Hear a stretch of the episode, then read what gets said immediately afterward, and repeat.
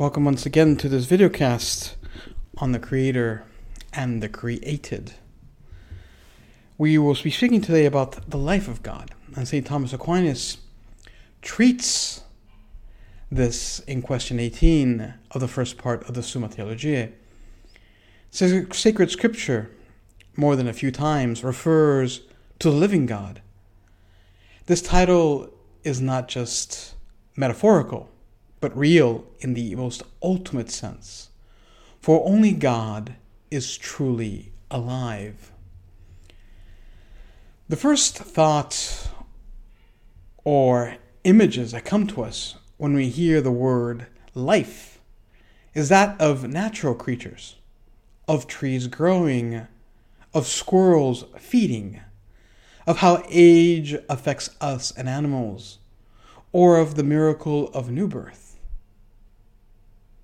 of new life, of birth. It seems to us hard to place the all powerful, perfect, and transcendent God in at least this category of thought. It certainly is true that in the natural world, we can easily distinguish the living from the non living, whether they are now deceased or are those things that were never capable of life?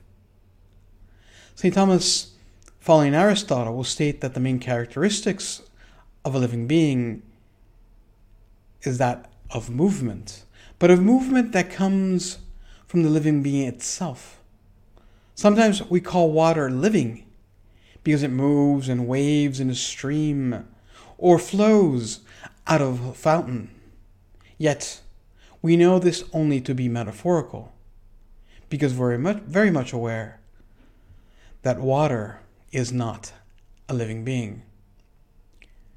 This movement that a living creature is capable of, of springs not from gravity or from any external force, but from the very center of each living being. There are certainly different kinds of operations or movements that only a living being can perform. By its own power, it can go from one place to another. It grows in size, it feeds, and turns the food into itself. It reproduces more of its kind.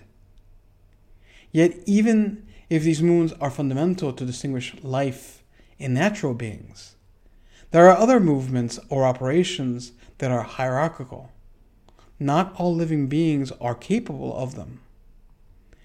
Like acquiring knowledge, not just knowing where to feed, but learning the essences of things, being capable to name all the animals of creation.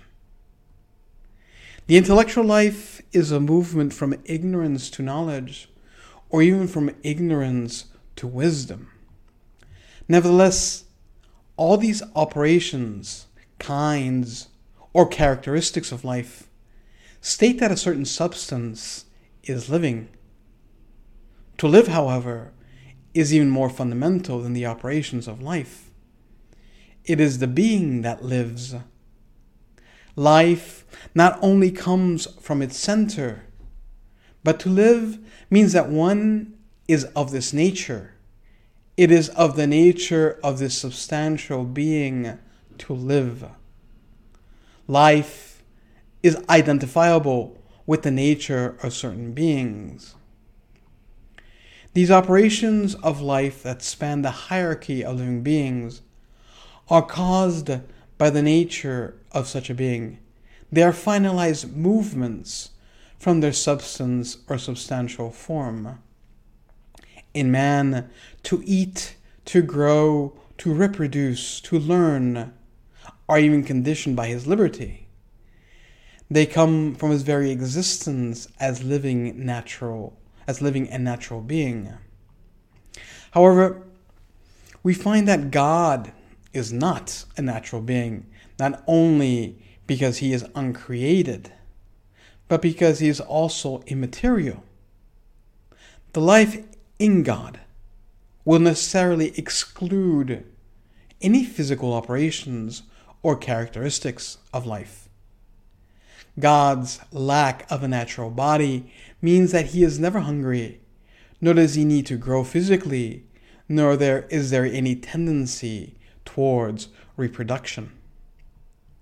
In man, the greatest operation of his life is contemplation, the summit of the intellectual life.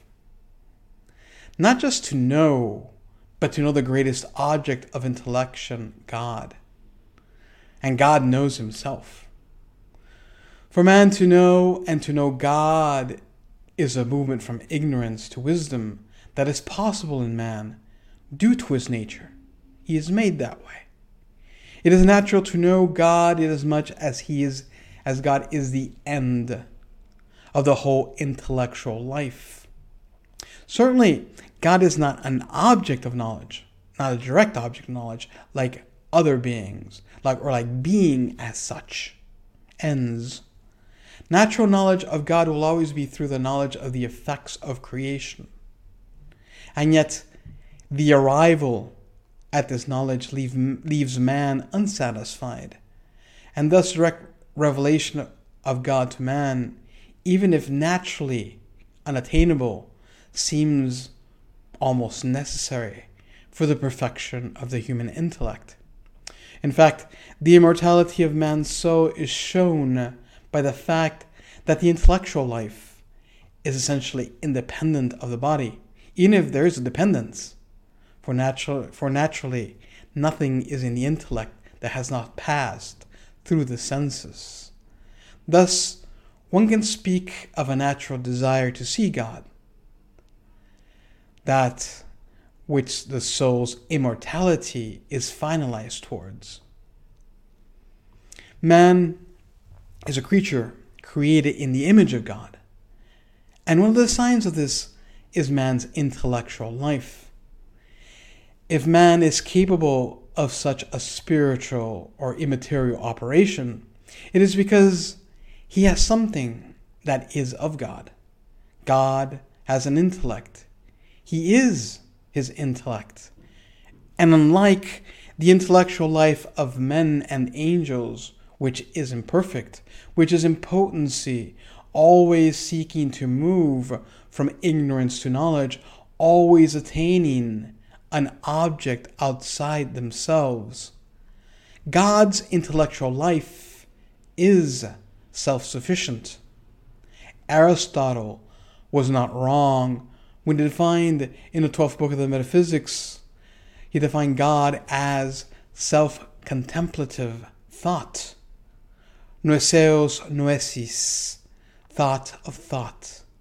Even if there's more to God than this definition, we can't even put God in the definition in the end.